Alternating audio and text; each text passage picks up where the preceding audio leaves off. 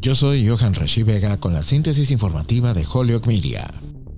La inflación de Estados Unidos subió a un nuevo máximo de cuatro décadas en junio debido al aumento de los precios de la gasolina, los alimentos y el alquiler, lo que redujo los presupuestos familiares y presionó a la Reserva Federal para que aumente las tasas de interés agresivamente, tendencias que aumentan el riesgo de una recesión. Los afroamericanos e hispanoamericanos de bajos ingresos se han visto especialmente afectados, ya que una parte desproporcionada de sus ingresos se destina a elementos esenciales como el transporte, la vivienda y la alimentación. Pero con el costo de muchos bienes y servicios aumentando más rápido que los ingresos promedio, la gran mayoría de los estadounidenses están sintiendo la presión en sus rutinas diarias. A medida que disminuye la confianza de los consumidores en la economía, también lo hacen los índices de aprobación del presidente Joe Biden, lo que representa una gran amenaza política para los demócratas en las elecciones legislativas de noviembre.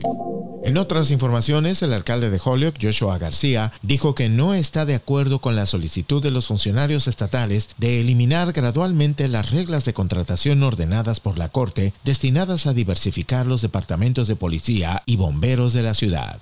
Decreto de consentimiento de aproximadamente 50 años todavía rige la contratación de policías o bomberos en Holyoke y otras cinco comunidades de Massachusetts. Deben seguir las reglas hasta que la demografía de los oficiales o bomberos de nivel inicial refleje las comunidades a las que sirven. Sin embargo, en Holyoke, el porcentaje de oficiales y bomberos negros y latinos se mantiene muy por debajo de la población de la ciudad, que es más del 54% hispana según el censo. Yo soy Johan Rashi Vega y esta fue la síntesis informativa de Holyoke Media a través de WHMP.